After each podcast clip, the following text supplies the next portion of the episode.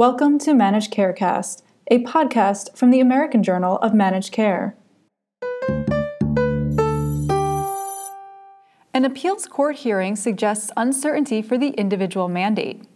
Seniors may pay more for some generics than brand name drugs, and the Trump administration offers a new plan to pay for dialysis.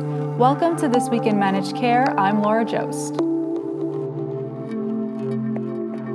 A federal appeals court heard oral arguments this week on whether the Affordable Care Act's individual mandate should remain intact.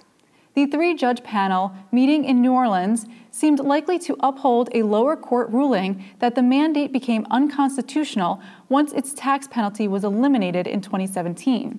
But it was unclear whether the panel would overturn the entire law.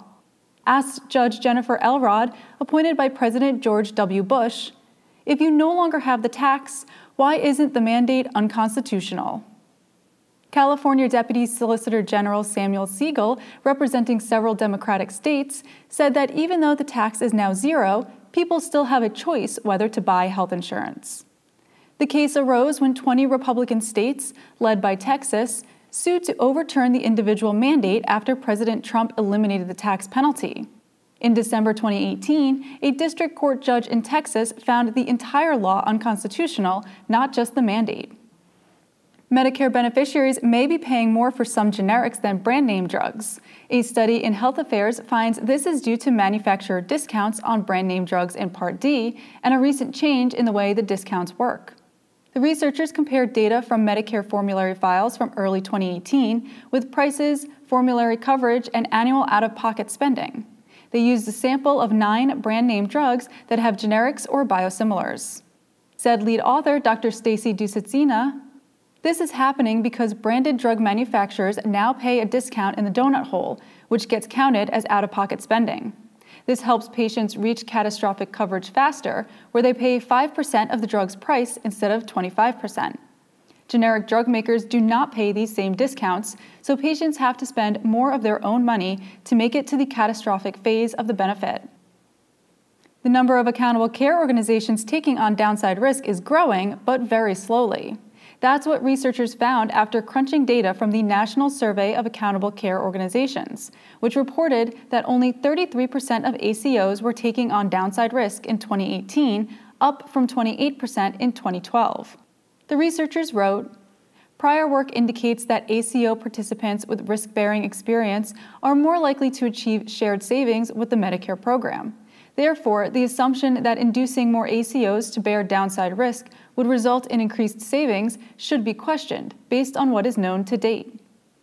This slow level of progress prompted CMS to revamp the Medicare Shared Savings Program into Pathways to Success, which will push ACOs to take on risk more quickly.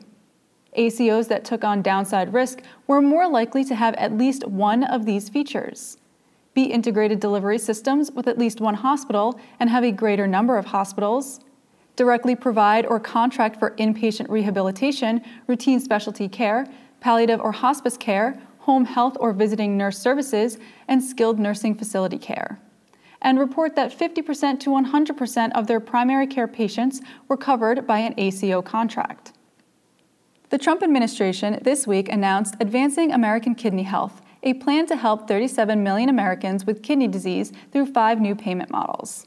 HHS Secretary Alex Azar said the effort is the most significant move any president has made to manage kidney disease since Medicare began covering all patients with end stage renal disease in 1973.